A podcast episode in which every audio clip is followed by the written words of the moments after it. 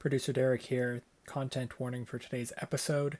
There is a story involving the loss of a pet and some mention of self-harm. If you wish to avoid these topics, skip minutes 9 through 14.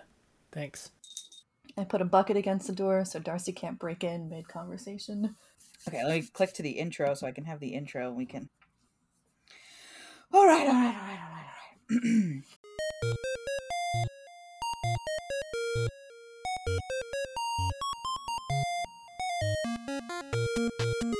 Hello, friends and fiends. Welcome to Bugs Need Heroes, a podcast illustrating the inspiring abilities of insects. I'm Amanda.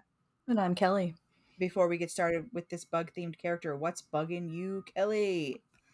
Well, I've missed you guys, of course.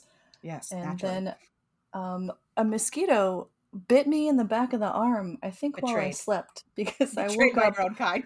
with a huge mosquito bite, and I don't know how it got here. I'm very high up in a tower, which that makes me sound pretentious, but I live in a high-rise building. It's not to be infringed upon. My ivory tower is full of mosquitoes, apparently, but it must have been an albopictus because it's huge and very itchy, and they are my nemesis. Well, I was a little bit late to the podcast today, but I hope once I tell you why, I will be forgiven. And it was because I was on a bug rescue mission. Oh. Let me send you the picture and you will understand. I love a bug rescue mission. Well, it took way longer than it should have, frankly. It should have just been a simple operation, but the 4-year-old got involved and you know how it goes. Where is my... Here, live recording chat. Here comes the pictures. Oh, it's our friend. It's our friend, Isabella Tiger Moth. Actually, a woolly bear. And it was... I at the beginning of the Woolly Bear podcast, I said, I feel like I haven't seen one in 100 years. And you were blessed with a woolly bear. We went down this morning to play in what my child calls the big room, which is actually just the living room because the couches are far enough apart you can play in there. We were very surprised to find a little woolly bear on the carpet. I have no idea where he came from. We got home at 9 o'clock last night, so it's possible he just came in with us at some point. And... It was really cold this morning, so he wasn't moving much, but he moved enough that I knew he was still with us. But he wasn't moving a whole lot. I took a picture. He was really tiny, too. I'm used to them being kind of inch-long little suckers. But he was eensy-weensy. But yeah, we set him free. We set this little woolly bear free on our... my kid also has been farming potatoes this summer, so we put it on one of his potato plants. As you can see in the picture I shared, there's a little bit of potatoes sneaking out. And I'll go check on him once it warms up a little bit and see if he's okay. Oh, I'm glad you guys saved him. That's an excellent reason to be late to the podcast. Oh, thank you. We didn't touch him because we recently learned that you're not supposed to touch them because they have irritating little hairs on them. As I learned from this podcast. We thought about putting him in a jar, but we decided that we've really been emphasizing with our son that if an animal is outside, if a bug is outside, that's where it belongs. You shouldn't mess with it. And that animals belong in the wild and the free. Free and in the wild, as they say on Wildcrats. So he really wanted to set it free. So we set it free. And now that's good. Can join his woolly bear brethren on our potato plant. And it'll keep your son safe from picking up things he shouldn't pick up. If you tell him everything should stay outside, you know. That's an interesting thought. We don't live anywhere where there's particularly dangerous bugs. I think the most dangerous thing that lives around here is probably the black widow, and even then you kind of have to go looking for it. Yeah. You'd really have to be digging through some logs to find a black widow around here. Like, we don't have the brown recluse, although everyone is always like, the brown recluse, it's in Oregon, it's coming for you. Well, there are other difficult insects. I mean, even other like tussock moth caterpillars. You don't want to pick those up. Or are they nasty on your skin or something? Yeah, very irritating. Or you don't want him to go grab a wasp. No, a yellow jacket straight to the face. It's not what I'm looking to have. No. But like my sister lives in Arizona and they're on the like, check your shoes for scorpions. Like, you know, oh yeah, that's sort of stuff, which I don't need that in my life, thanks. But the 6-year-old's really into it. Derek, did you send her a UV light so she could look for scorpions, or am I imagining that? Yes, I did. Of course. Consider it a safety protocol. Yeah. Definitely not trying to freak out her mother. Definitely just trying to keep her safe from scorpions. Why do you know why scorpions will fluoresce under UV light? I think it has something to do with a particular protein in their bodies. Oh, okay. Is it? I'm not sure. Scorpions or just some? No, I'm pretty sure it's all scorpions. Oh, interesting. Yeah. It's their radioactive blood. They've been bitten by a radioactive man. It's their superpower.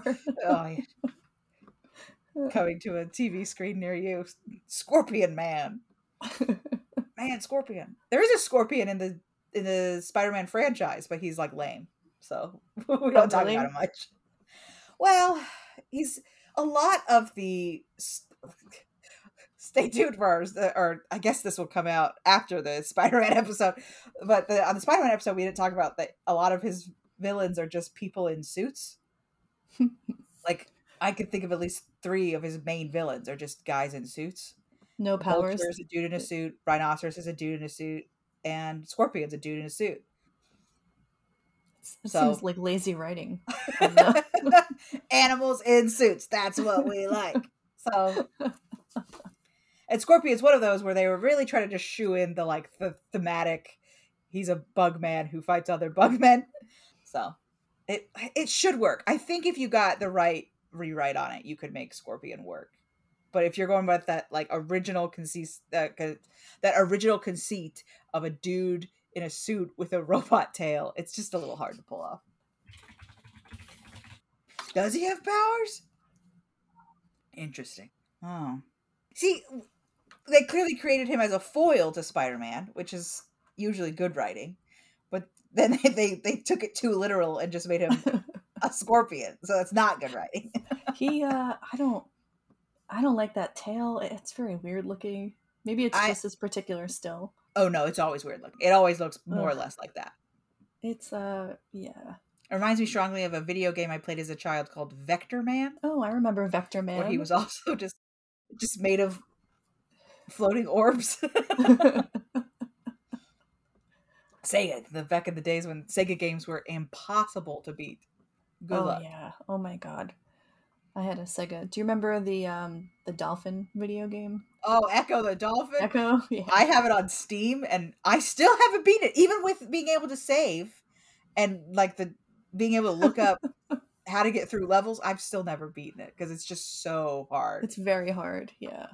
I love it though. That was one of my favorite games when I was a kid.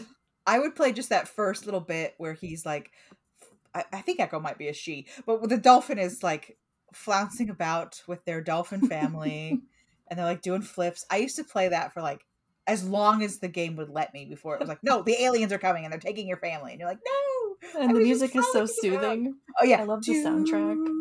Yeah, it's on Sega synthesized harpsichord. It's good. It's a good time. Back in the marine biologist days, where every child in the 90s wanted to be a marine biologist. Oh yeah, me too.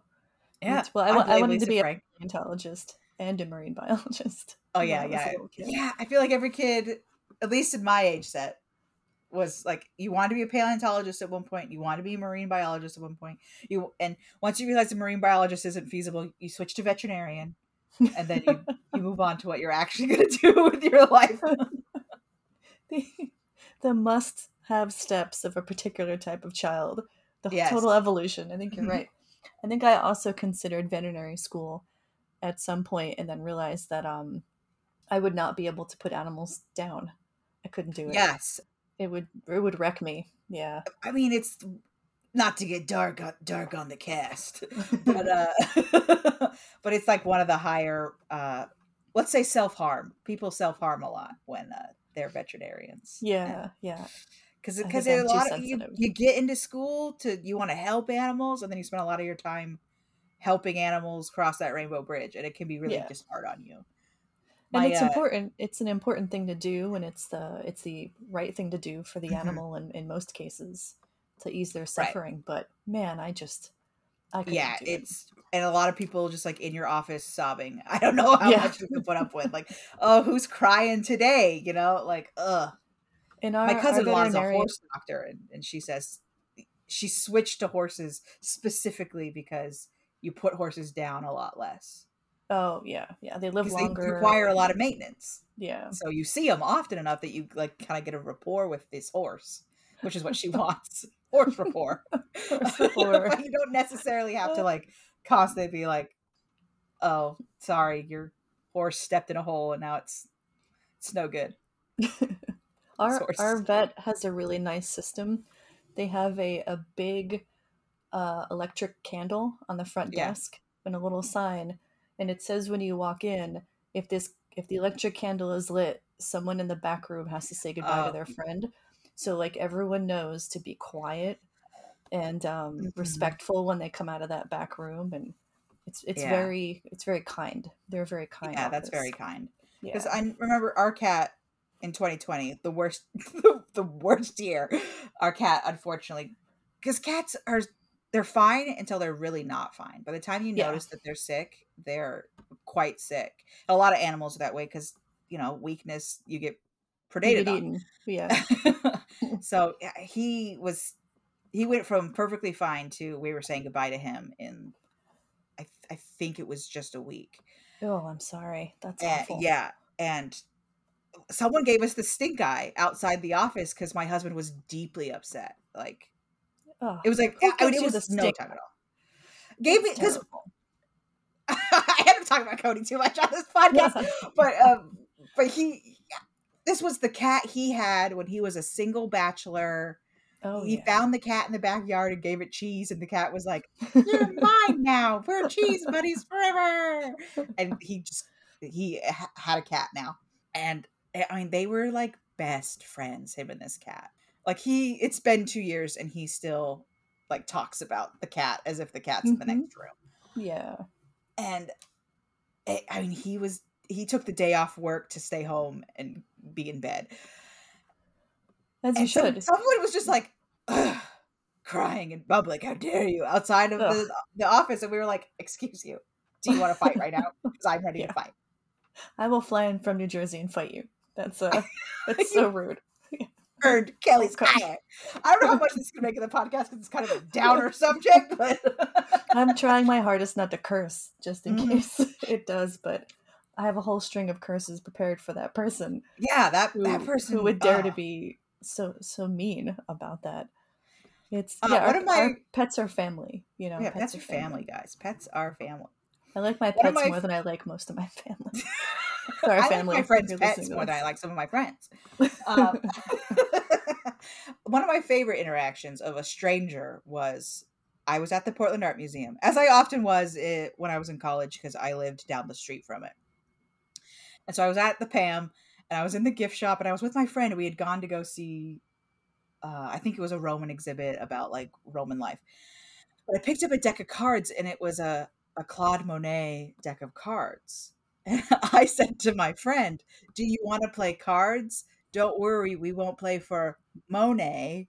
And a complete stranger started booing me, like aggressively booing me, like the witch lady in Princess Bride. It's like boo, boo, pestilence, fail. A complete stranger just started doing that to me in the gift shop of the Portland Art Museum. And I was like, that was a good one. That was good. I don't deserve this. I would have clapped. I would have walked by and clapped for a stranger. Mm-hmm. I love a bad pun. It's so good. I love a pun that's so bad that it's good. I would say 30% of my friendship with one of my friends is just exchanging bad puns, and she hates it. But she does it anyway, so... Oh, I have the same relationship with my best friend. Hello, Jeff, if you're listening. Jeff is not listening to this. We're just shouting everybody out. This podcast. Shout out to Jeff. But my husband hates it. He's like, you guys are not funny. You're just not funny. He goes, only you and Jeff think each other are funny. You not funny? Are you not clever enough to get my sweet puns? We should probably get on today's topic. Speaking of Pam, the Portland Art Museum, I refer to her as if she's my friend Pam. Your best friend Pam? Me and my best friend Pam. The Pam has a great collection of one of the things that's related to what we're talking about today. They have a great, what's referred to as ukiyo-e. Just a disclaimer at the beginning of this podcast. If I mispronounce some Japanese things in this episode, I apologize. My Japanese is not awesome. I have the fundamentals, but I'm not fluent by any means. But we have a sister city here in Portland called Sapporo. And we've had this, it's like the oldest sister city in the United States, or one of the oldest ones. Oh, wow. And we've been sister cities with them for like close to 65 years at this point. So we have a lot of Japanese print stuff at the PAM. The print room is not currently open because of funding issues, but I was able to study for I want to say it was a full year. We studied ukiyo-e through the PAM and all of their collection. And what is ukiyo-e? Oh, sorry. Ukiyo-e it's called the floating world is what it means, but in strictly in art terms, what it is printmaking, Japanese printmaking. Oh, okay. So if you've ever done the thing where like you take a potato and you carve it up and then you stamp it, mm-hmm. That's printmaking. And it's that's a very simplified understanding of what printmaking is. But Japanese printmaking has this really deep and rich and hugely long tradition in Japan. And, in particular, when the West and the East were meeting. So, sorry, we're getting into like a lot of art history here, but that's okay. It's enlighten me, Amanda. I don't know, and I think it's interesting. The Edo period is the last period of Japan where they are completely isolated, and they're starting to open up into particularly the Dutch but other European countries as well are coming to Japan and starting to trade with them because they have finally opened up. We could get into the whole history of like Japan was extremely isolationist for a long time, but so in the 18th century and the 19th century mm-hmm. is when they start to open up into, okay, we're going to start trading with other people. And Japanese printmaking in particular became hugely popular in Europe and was deeply influential to everything that was going on in Europe art-wise. You'll see in the background of Vincent van Gogh, you'll see several ukiyo-e prints just on his walls because he loved Japanese printmaking. It was used as like a bonus gift, and like you'd get a fancy vase, and your like customer bonus gift would be a Japanese print. Like it was everywhere, and they had a name for it. I believe it was but it was basically the French and the Dutch and the English just super loved everything Japan. They became super weebs of the art world in the 19th century, and just took all of these ideas, and that's where you'll see a lot of what we as Westerners understand to be Japanese aesthetics. Well, it's good to know being a weeb is a very long history. A time-honored tradition, my friend. Yeah. Since the moment they opened, people were like, oh, I'm into this. This is where it's at. And so a lot of printmaking in this time is trying to categorize, trying to immortalize what Japan was like before it opened up. So a lot of these prints are focused around geisha, focused around kabuki theater, focused mm-hmm. around fishing villages, what they were like before the Westerners came, basically. So it kind of is this, I want to catalog and remember what Japan was like before it changed, but I also want to document how it is changing. So you have, there's a period there where Japanese printmaking is like, it has its thumb on the heartbeat of what's going on in Japan. So you can track a lot of how people are feeling about it just through these prints. I could go on about it for a long time, but I think it's really interesting to watch this feudal Japan switch from, okay, we're going to open up now. We're not going to be feudal Japan anymore. We're going to join up with the Western world. And it causes this extreme slingshot effect, rubber banding of them going from what we would consider, you know, this old Japan where they're wearing, you know, kimonos and they live in fishing villages and they don't drive cars, all the way to wha-bam, and just a few years later, the emperor's wearing a three-piece suit. And that's the official garb of the emperor now, is the three-piece suit, because he wants to be westernized enough to trade with the Westerners, who have all these things that Japan hasn't had because they've been isolated. And meanwhile, Europe wants all the stuff that Japan has because it's cool. Yeah. So, it's different and new. And exciting. Yeah. And just aesthetically so different from what was going on in Europe that it's... they're like, okay, this is ours now. Knock knock, it's the United States. Yeah. I hope some of that gets cut down so I'm not just rambling on forever. But the short sum up is Japan was isolated on purpose. The emperor says, okay, we're gonna open up. Westerners come, particularly the Dutch, and they're like, oh snap, this is some cool stuff. You guys got cool stuff. What's samurais? Tell me about samurais. And weebdom begins. And that kind of ties into today's topic, right? Sorry. And that all of that was just to say that it ties in today's subject, because we are talking about two little dudes, the rhinoceros beetle and the stag beetle, who are deeply popular in Japan. The way that we talk about, like, falcons, you know, like every mascot is a falcon or a tiger or a bear or a hawk. You'd see more of that in Japan. Would be a rhinoceros beetle, a stag beetle, those little raccoon guys. I forget what they're raccoon dogs. Tanuki, that's what they are. The rhinoceros beetle. I was reading about children. In some parts of Japan, children keep them like we keep hamsters. Yeah, they keep them and they breed them. They're just little $5. Yeah, they're super cheap starter pets. Very cute. No, it kind of made me want a rhinoceros beetle after doing the research for today's episode. Just put one on my desk.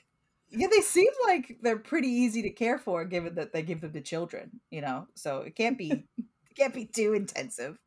But yeah, they're just one of those cute little dudes. And the reason why I say it ties back is because the rhinoceros beetle in Japan is referred to as the helmet beetle, referring to the samurai helmet. It literally just means helmet bug. And it's, if you're talking about a helmet bug, you're talking about this beetle. And it's, samurai helmets are originally based off of trying to look as much like this beetle as possible. It's very cool. It's a Kabuto Mushi, I think. Is the term? Yeah, something close to that. I failed to look up the actual... my Japanese pronunciation, but I think it's Kabuto Mushi. I may not be inflecting on the right parts of the word, but yeah. So the Kabuto part is helmet, and then the other part is insect. So it's just helmet. If you're familiar with the word Kabuto at all from Pokemon, yeah, that's right. The Kabutops, I believe it is. I thought it was Heracross. Heracross. As well, yes. So Heracross is like literally just the rhinoceros beetle, but big, which again shows how popular it is, because a lot of the animals get transformed into something more fantastical. Yeah, but they didn't have to change a dang old thing about that. About that beautiful rhinoceros beetle, he just comes straight out. I'm Heracross. I'm just a big beetle. Well, they're so neat. So there's the actually the biggest or one of the biggest flying insects is the Hercules beetle, which is a rhinoceros beetle. And if you could picture one of these big old dumpy beetles flying, it is slow. It's very slow.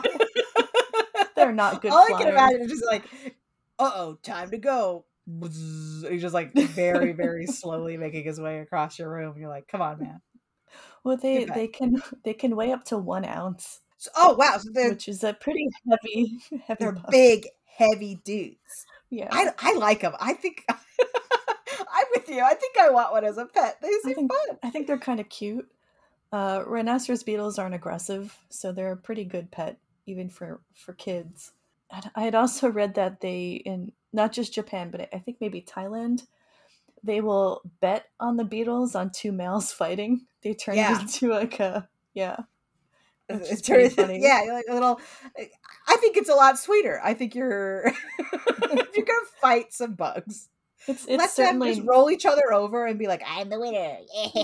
And then it's not like rooster fighting, which is horrific. Yeah, exactly. It's not. No one's getting hurt here. The males want to fight. They come together during the breeding season, and they take those big old rhinoceros-like horns, and they just wrestle. They come together and they wrestle, and they try to flip each other over. And whoever flips the other one over first is kind of the winner. So it's a bit like turtles in that way. Where like, yeah.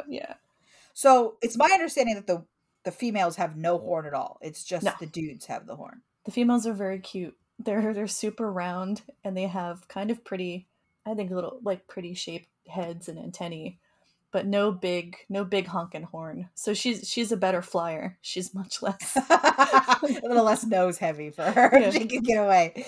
She's not as encumbered. Same thing with the stag beetles. So stag beetles and rhinoceros beetles are only related in as much as they are beetles. Oh, really? They're not that related? No, they're different families. Which is cool, because then we see these two big sexual dimorphic horn structures, or for the stag beetle, it's big mandibles that have developed separately in two different families. And it's really just for the ladies. Ladies. So I would say, as a Westerner, again, I'm coming at this from someone who has studied it in an academic field, but not necessarily like a cultural one. Mm-hmm. I would say that the Western idea of Japan, the two big things that come up are samurais and sumo wrestlers and anime, but we're not talking about that right now. When I think Japan, I think samurais, because the warrior culture is really interesting to me. And the Bushido code is very reminiscent of what we would understand to be the chivalry code. Yep. Yeah. For Europeans. So I find that to be fascinating. It lasted a lot longer than the knights. Our knights faded away kind of to obscurity, and the samurai code kind of stuck with.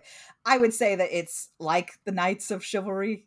The actual like following of that code is pretty iffy, but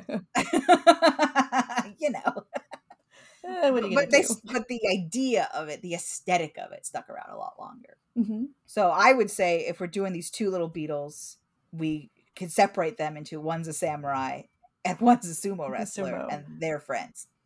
Which would you make? Who would be what? Because the rhinoceros beetle literally means samurai helmet. Like literally, those two items are connected via the word. I would say that seems like the obvious connection. And I should say at this point that in Japan, these bugs have heroes based off of them in plethora. There's plenty of beetle-based bros. I believe there's even a show called Beetle Bros. There's lots of them. A Beetle Borg made it to America briefly in like, I think the late 90s. But there's plenty of beetle-based characters in Japan. It's just that we in America in particular haven't seen many of them because it's just not in our zeitgeist in the same way. Well, what we could do, and thank you for producer Derek too. I see you, Derek, in Discord recommending this. So stag beetles are very much a European animal. Oh, interesting. Yeah, my gym trainer, he's from London, and we were talking about the beetles found in England and how meaningful that symbolism is to British people. And they're named after, stag beetles are obviously named after the white stag, big deer, because the antlers.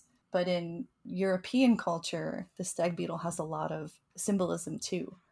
And we actually have drawings of the stag beetle from around 4000 BC in Europe. Wow. So they've been a really important part of European culture. So what if, as Derek recommends, we make a knight out of the stag beetle and a samurai out of the rhinoceros beetle? Knight friends. They could be chivalry friends. Chivalry friends. Yeah, I love this. Okay, let me quickly sketch down.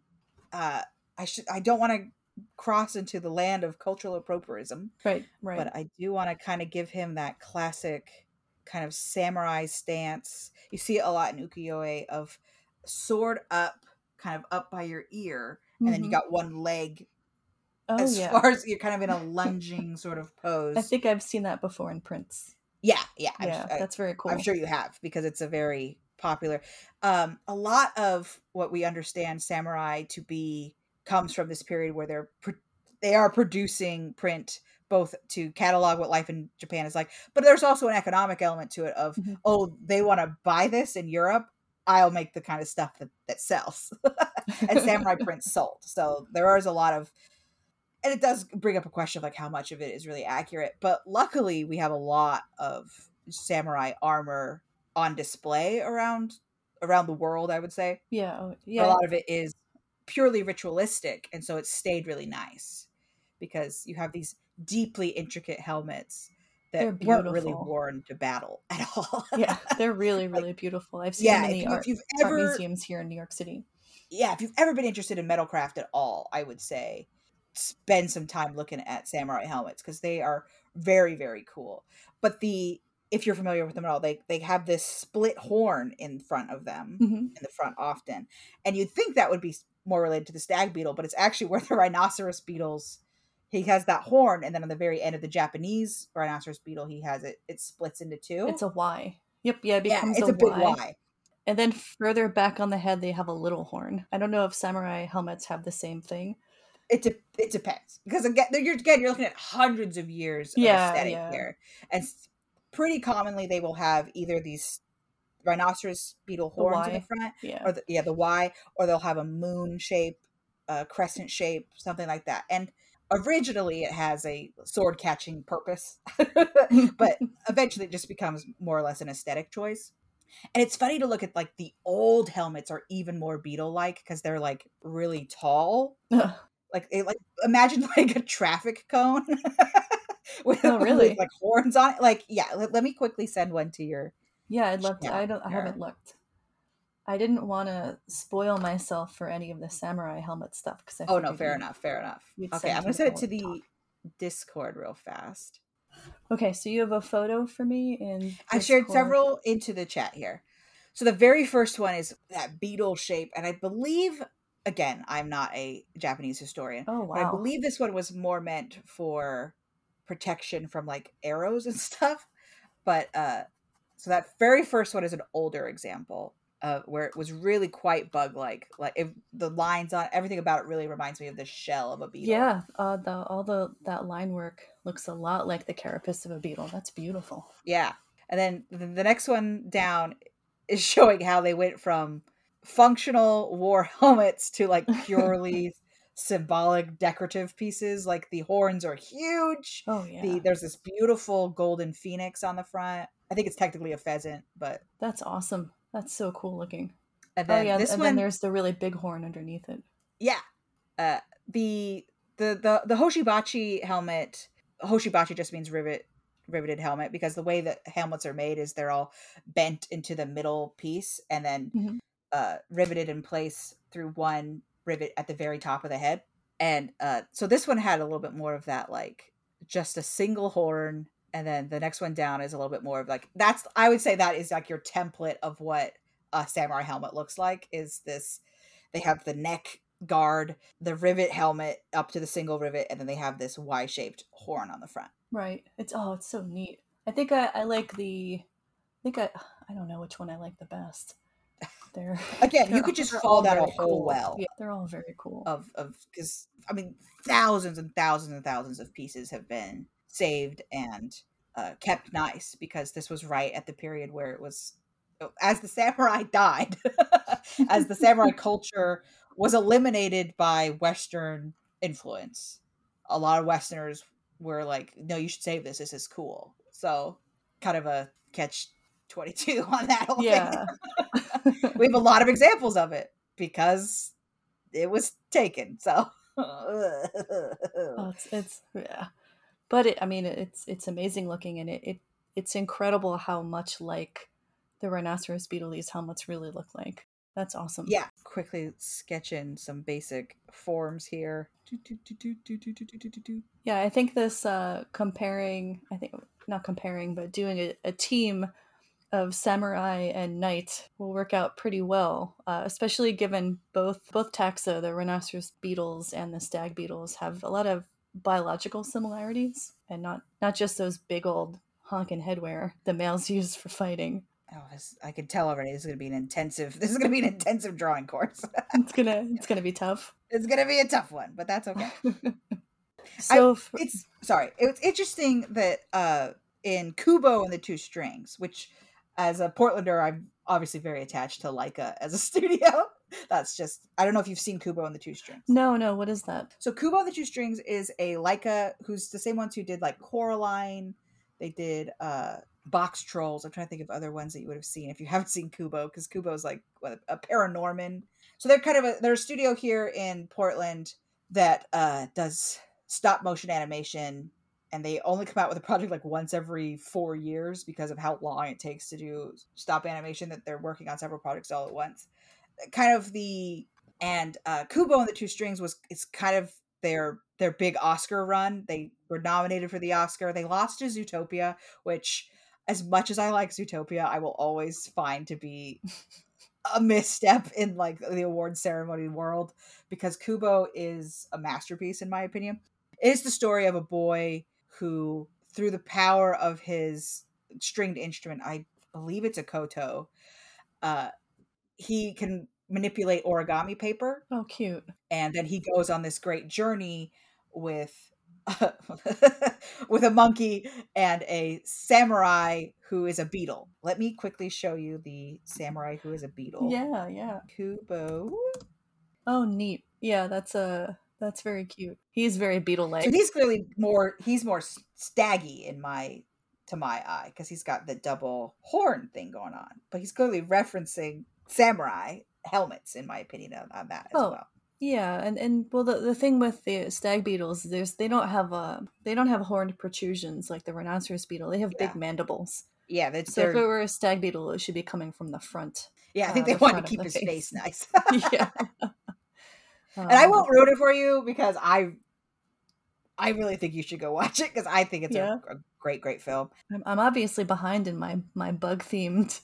My bug theme shows. I would start a curated list of like bug movies that Kelly needs to watch, and Kubo is right on the top of that. This is the only bug dude, but what a bug dude he is! I believe we'll have to do a whole episode where I just review bug movies. I gotta look. I gotta double check now that it's Matthew McConaughey. I'm pretty sure it is. Yes, Beetle is played by Matthew McConaughey. Nice. And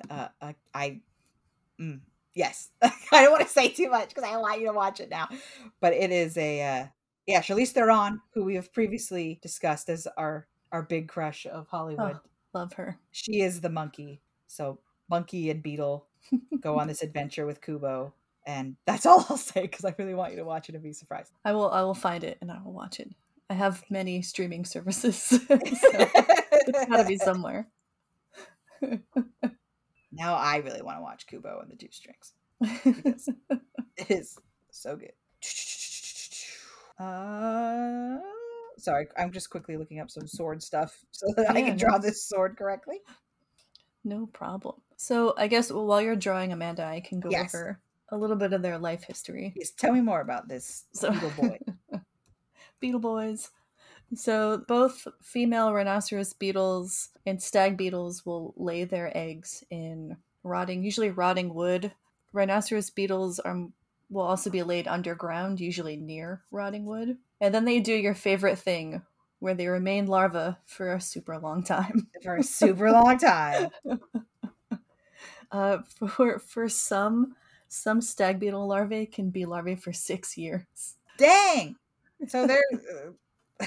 They're just living their little pre-puberty life over there, aren't they? So these two families, the stag beetle and rhinoceros beetles, there are many, many species. There's about 1,500 or more species of rhinoceros beetle, and over 1,200 species of stag beetle, which is not surprising because Coleoptera, the entire beetle order, is maybe the largest order of insects. Many, many...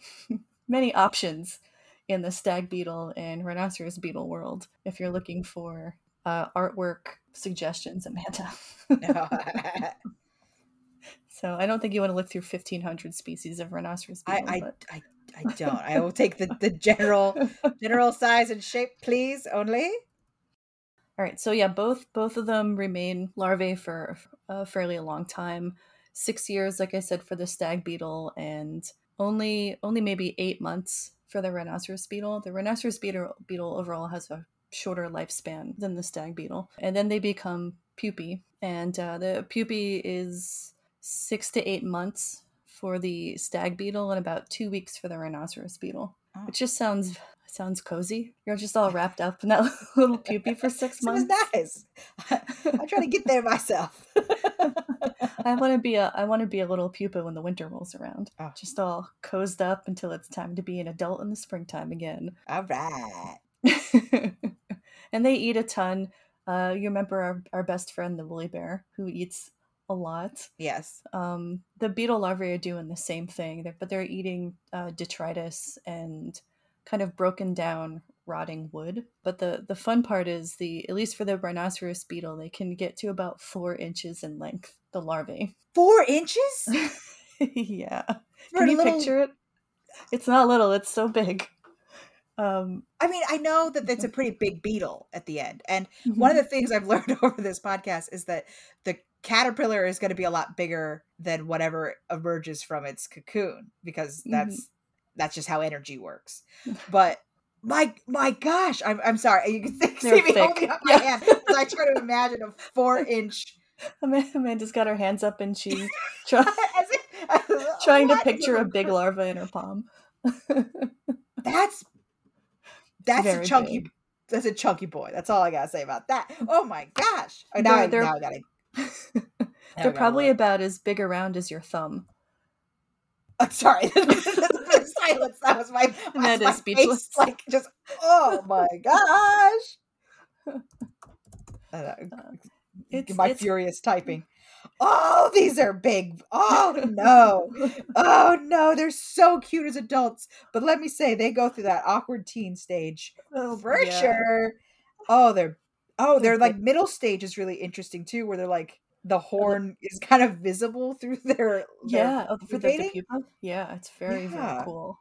A lot of. So beetles in general have been a food. The larva has been a food source for indigenous people.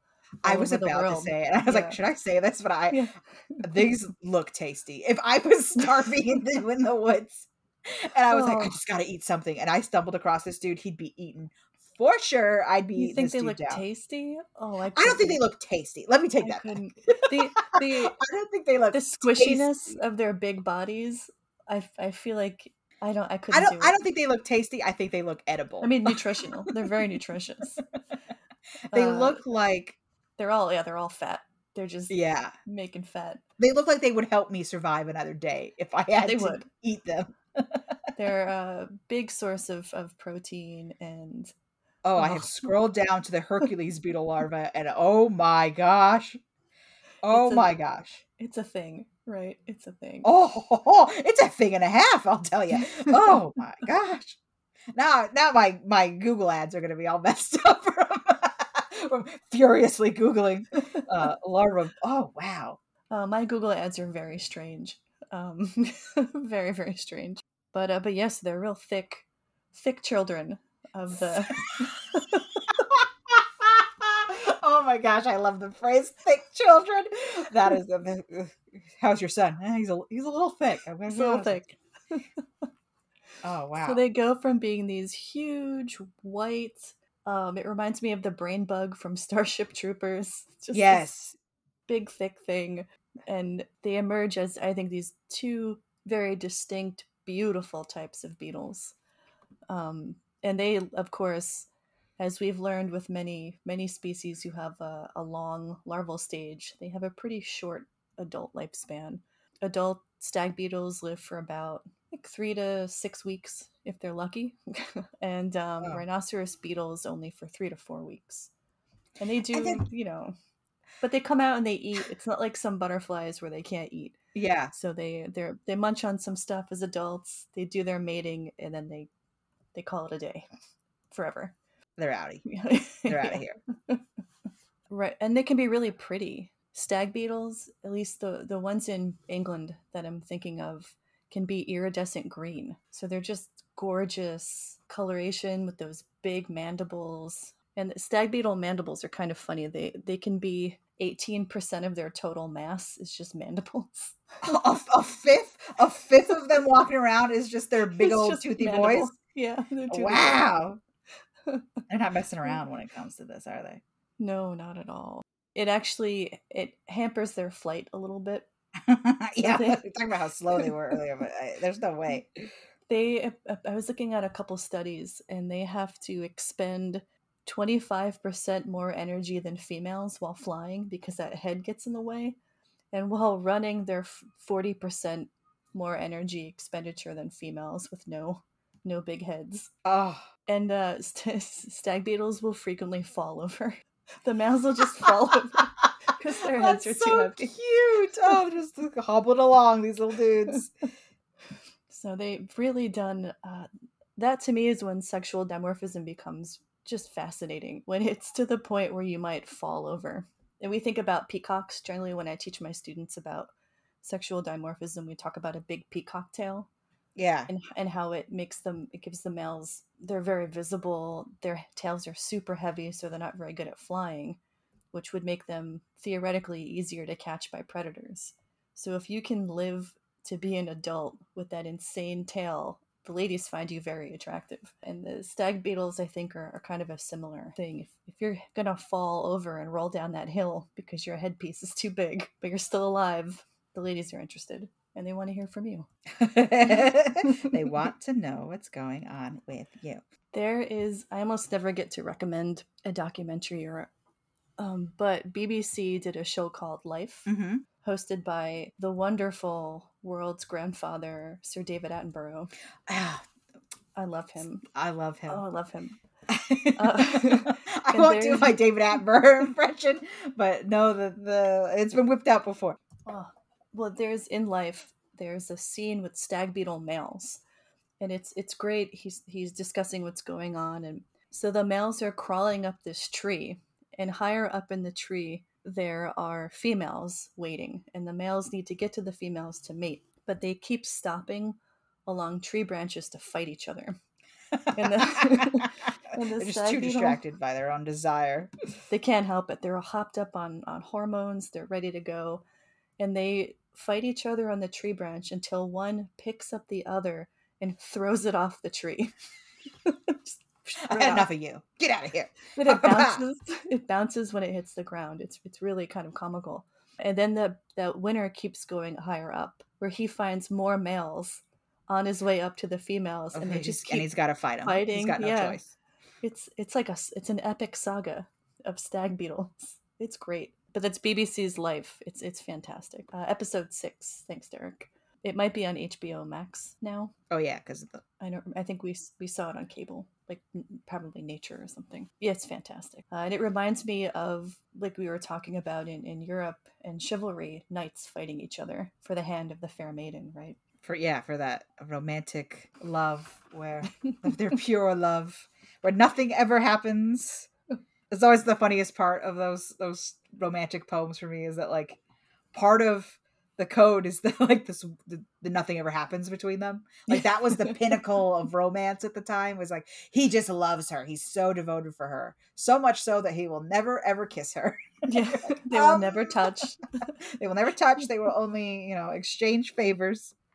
How's your artwork coming? Well, I'm trying to add as many beetle elements to this knight. I went with knight first just because I feel like he'll go faster because I'm more technically familiar with how knights do, because I'm a Westerner living in the West.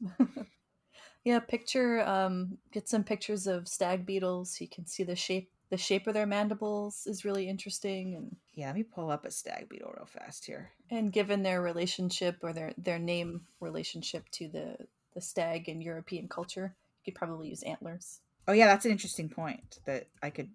Yeah, I think I'm going to give him shoulder horns just so that they're not on his helmet, so he's not running it. But I don't know. I feel like I got to make him bigger. He's got to be bigger because he needs to be like a tank dude. If he's the tank, And then the samurai beetle, rhinoceros beetle, can be kind of the fighter kind of. The fighter, yeah. Yeah.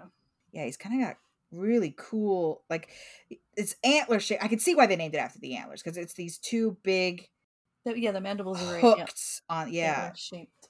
Let me see if I can try to reflect that a little bit in my horns here. And then, yeah, kind of curve him around a little less pointy. Yeah, it looks like a little 2 or 3-pronged deer. Yeah. His mandibles. Now I kind of want, I want a pinned. Yeah, well, I mean, we started by saying like, oh, they're so friendly. They're kind of kept as pets, and then you say, well, they only live a couple of weeks. I'm like, that's sad now. I want a hamster at least lasts a while. Is, I guess what I'm getting at here. Well, the stag beetles are not. I don't think stag beetles are really kept as pets. Just the rhinoceros beetles. Yeah. Okay, stag beetles will bite you with those mandibles, and they're very painful. That I believe. There's a lot of pressure in those mouth parts. Oh. But speaking of like strength, both of these guys should have some kind of super strength, by the way, for the hero complex. Oh yeah, let's talk power sets here. Their natural power sets should definitely include super strength. Super strength. Really slow flight. Really slow. You always see heroes just take it off. Just whoosh, and they're like, okay, we'll beat you there. Whoosh, and then the stag beetle's just like, all right. Barely going. 2 feet above the ground, slowly. Here I go. Just walk. No, I'm gonna fly there. Just come on, man. Like everyone's just like walking past him as he slowly flies by. He's level one on the old City of Heroes flight power. You're like, just walk. It's not worth it. Oh, it's so slow. Well, the kind of cool thing about Hercules beetle, that really honkin' boy, that rhinoceros beetle. Yeah, that big honkin' boy. It can lift 850 times its own weight. So he should be very strong. Your samurai should be beefy. I'm gonna have to make this boy wider. He's gonna have to be a wider boy. Hold on. I gotta quickly mess with my proportions here. He's gonna have to be okay, I gotta give him a huge sword, right? That's just my... Oh, he needs a big sword. That's my Final Fantasy roots talking, that he just needs a sword. That's just like, it's unmanageable how huge this sword is. You gotta pay homage to Square, right? Square soft, you and me, buddy. Can't tell you how much of my youth was spent. So much of my youth spent on unnecessarily huge swords. Cloud? Is it Cloud's sword? My brother got me a big sword like that for Christmas one year, because I really liked Final Fantasy, and I still like Final Fantasy, but I owned the big Cloud sword, and it was ridiculous. Every now and then you'll see a cosplayer really try to pull it off, and you're like, good on you for carrying around this huge sword all day. It's a lot. I think I do still have it somewhere, unfortunately, because rhinoceros beetles and I think stag beetles are pretty popular for exotic insect collectors, where we're seeing some issues with like black market deals on sharing an endangered species, which is never that's never the look, is it? That's never what you want to be doing. So please don't buy endangered species if you want to own them as pets. There are plenty of not endangered beetles that you can own if you want. So always make sure you know who you're buying from and that you know what species you're getting, because we don't want to promote any kind of ecological disaster. I think we've talked about it before. Everything in the ecosystem is linked, and it's not okay for us to just take whatever we want all willy-nilly. What colors are you thinking about for your guys? Oh, I don't know. Part of me wants to go with the classic red and blue, where one is red and one is blue, because that's the rules of character design. It does seem to be the rule. That's the rule. I can't help the rules, Kelly. I'm just a student of the rules. I'm gonna give him that square head. I always thought that was the funniest knight head shape. Oh, that big square head. Yeah. Well, for the rhinoceros beetle, they come in green, yellow, brown, black, kind of like a reddish brown color. So I can do red. So you can do red. Stag beetles, they don't really come in blue. They come in like iridescent, you know, that iridescent green color. Yeah. And okay, also black. You could do green and call him the Green Knight. That's definitely not already taken. That's not already a name. Don't worry about it. Amanda, what a great idea. How did you ever come up with that? The Green Knight. The Green Knight. Who would have thunk? For those of you who do not understand the reference, The Green Knight is a hugely popular poem from the era of knights. It's about, is it Galahad's son? It's not Galahad. Maybe it's Galahad. It's about it's Gawain. It's Gawain. Of course, it's Gawain. Recently, a movie version of it came out that my parents watched with me. Oh, I had already seen it, but my parents watched with me, and they just kept asking me questions about what it meant. I was like, you think just because I've read the original poem, I know what's happening here? I don't know. And the answer I really liked it. I really liked it too, but I spent most of my second viewing of it explaining what was happening to my parents. Like, wait, who's the witch? Wait, is she his mom? And I was like, guys, just watch the movie. Pay attention. All will be revealed. And the answer is no, it won't all be revealed. That's part of the frustration they were having. I'm like real into, I love folklore and history. And so when The Witch came out, did you watch The Witch? The Vavitch? The Vavitch, yes. Yeah. Fantastic. The Vavitch. And then this, this came out and I was like, please give me more movies that are just this. Give me more folklore. Honestly, I feel like it's one of the things that Disney, at least, whatever qualms you have with them, they are really great at updating a fairy tale, and I feel like other people should be taking advantage of that format. Yeah, like just update old stuff, guys. Stop remaking movies from the 80s and remake a poem from the 1800s. That's all I'm saying. Go all the way back. We're going 1400s poems. 1400s, I think. Yeah, but stop making movies about so cool Elizabeth. Material. We get it. We understood what happened with Elizabeth. We don't need another movie about it.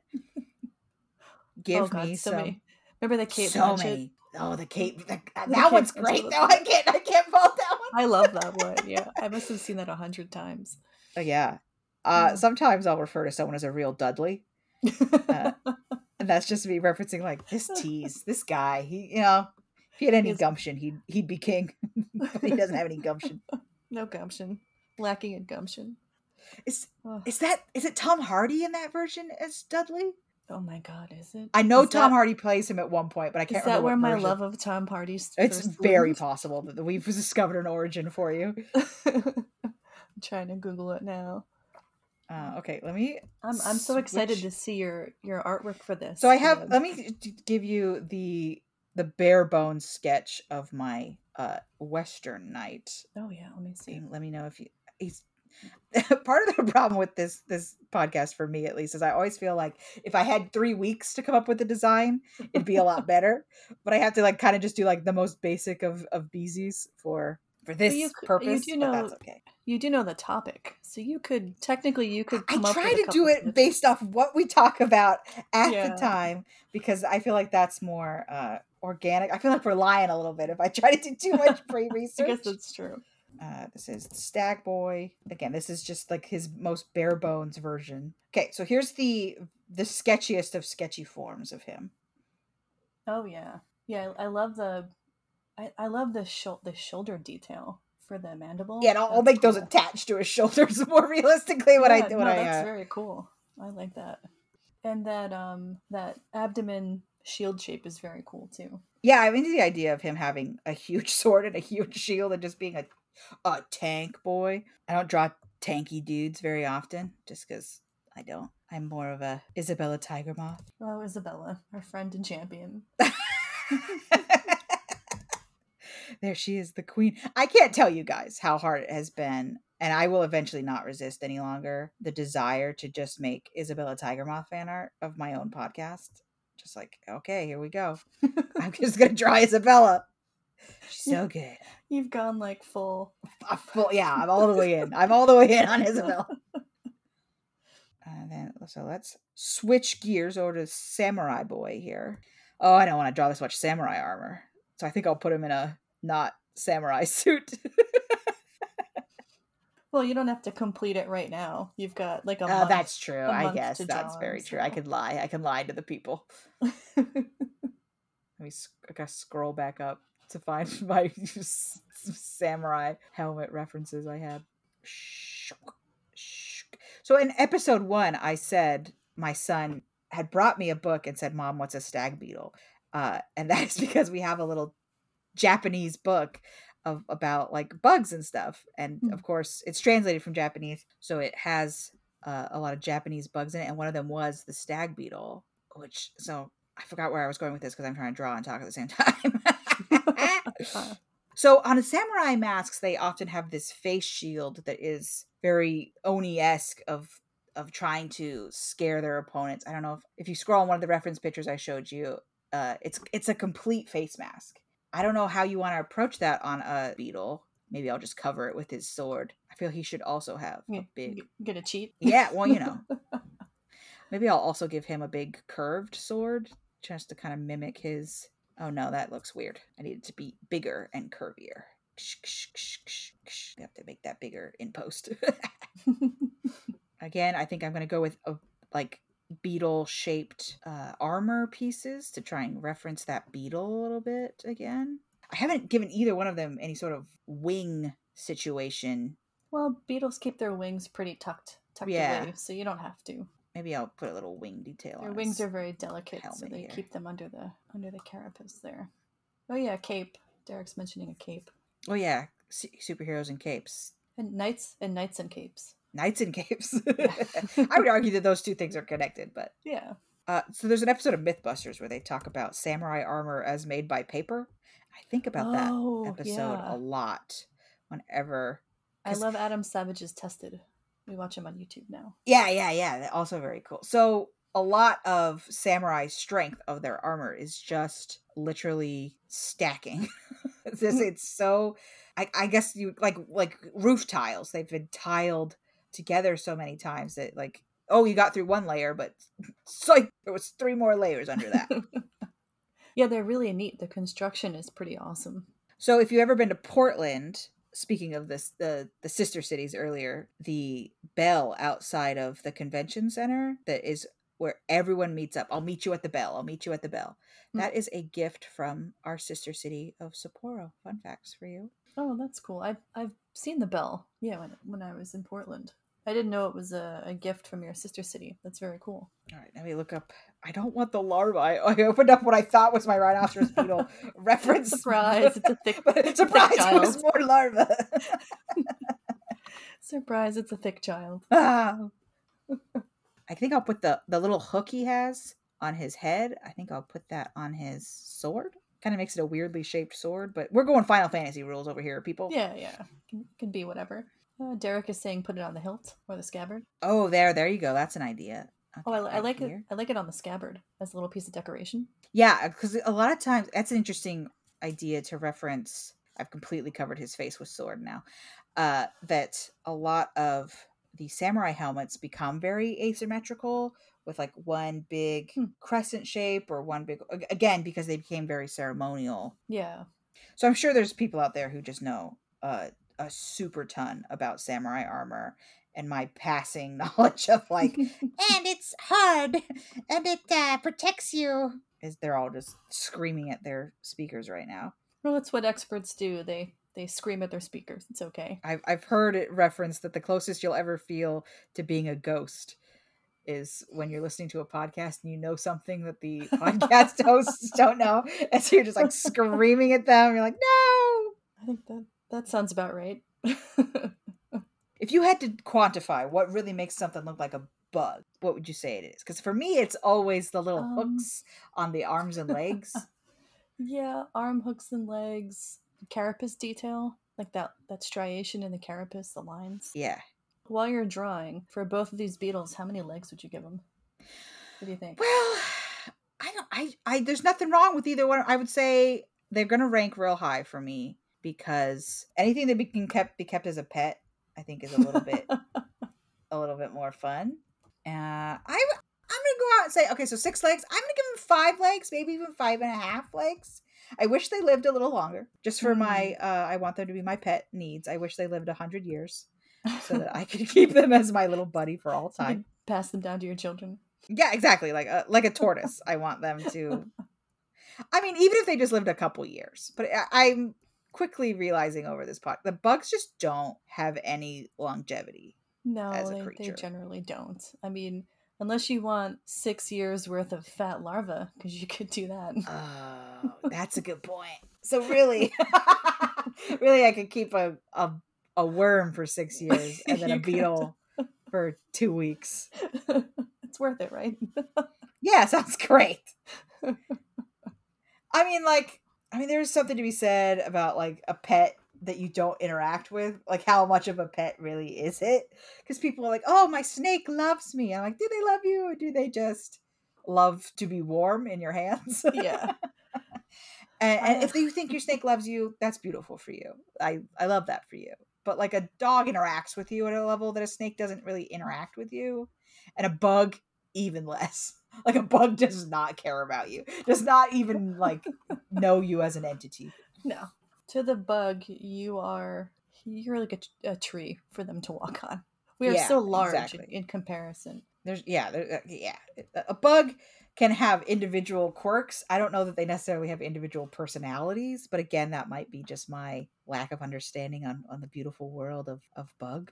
So like I said, these guys have a lot of heroes that reference them in Japan.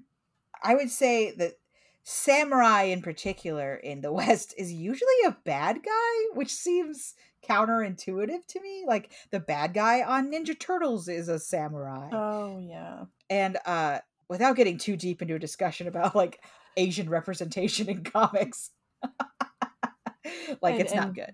And racism. Yeah, where it intersects with like racism and where it intersects, interestingly, if you look at it purely academically and not, wow, people suck, that you can kind of track it through how American politics feels about Japan at the time. So like a lot of your early comic stuff, comics became big during World War II, and a lot of that stays relevant for a few years as far as like character creation. So you have a lot of Japanese characters who are like super anti-American imperialist, like, you know, and it's like, oh, this is gross. Yeah, there's a lot to discuss history-wise and just bad news history-wise between Western thoughts on Eastern culture. So, but that's why we're trying to make sure we're careful with our representation here for your samurai. Right, and we really want to make sure that we're characters of all diverse types are represented as heroes. And that's why the samurai seems like such an obvious choice to me to be more heroic.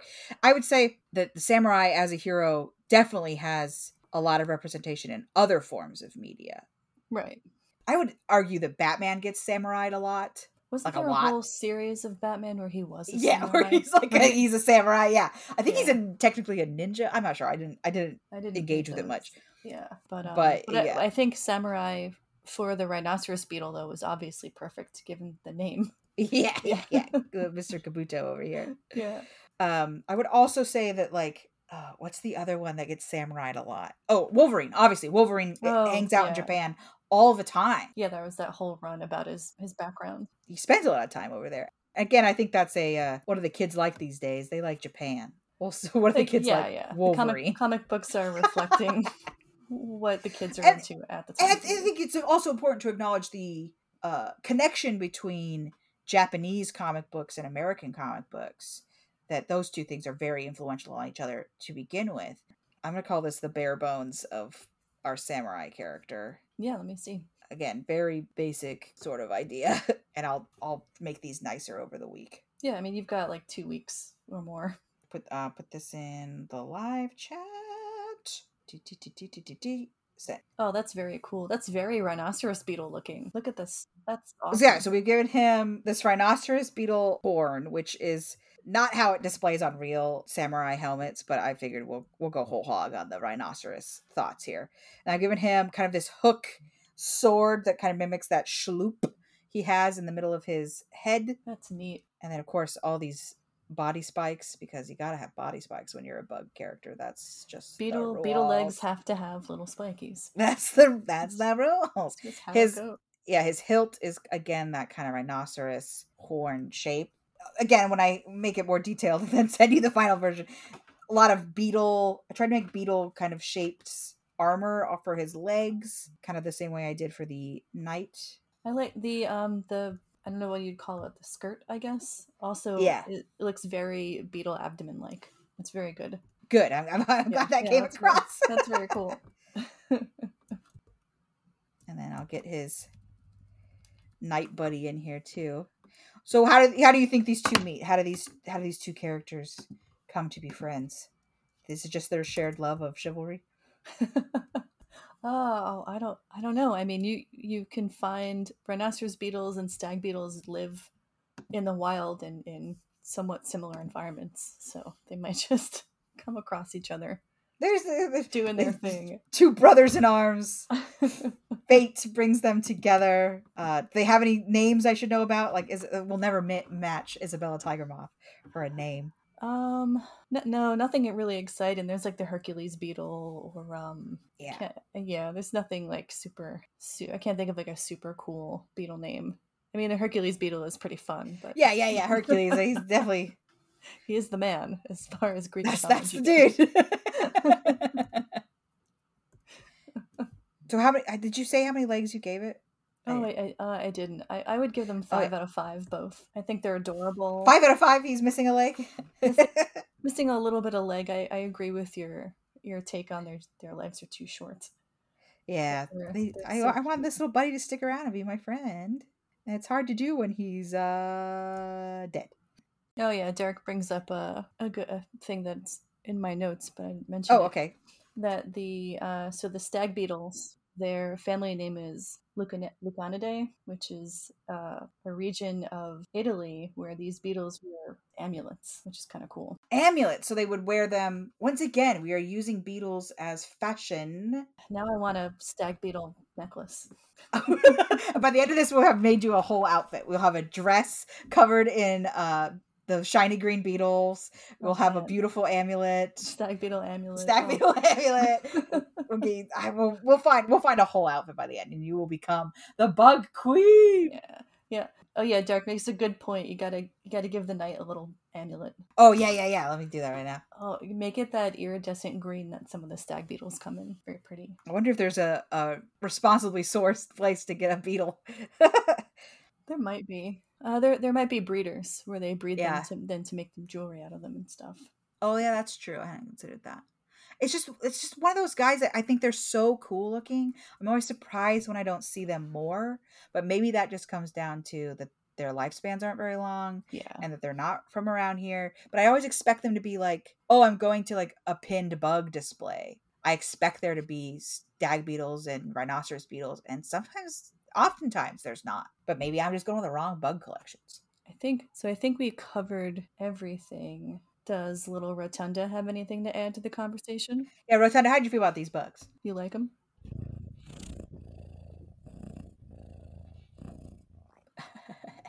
Oh, it sounds to me like she loves these beetles.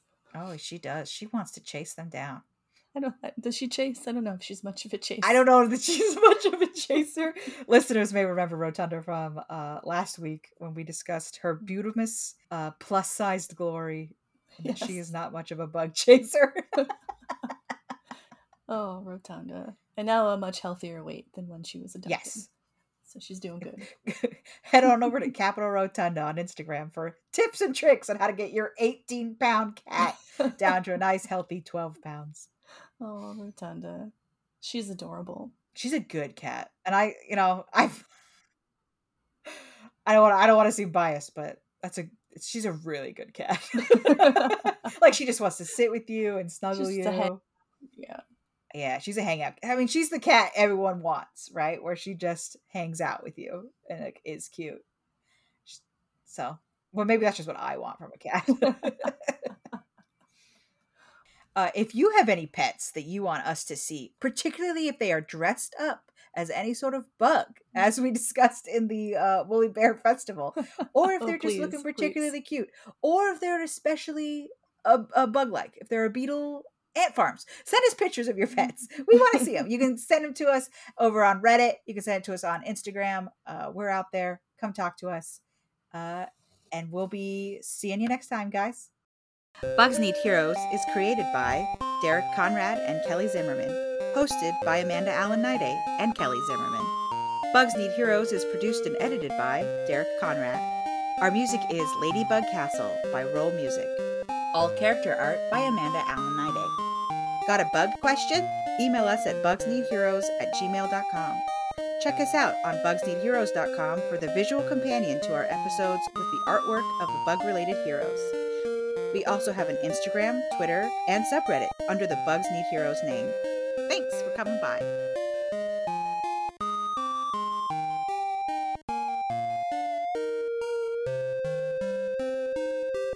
He looks like an angry, dirty man, and I love it.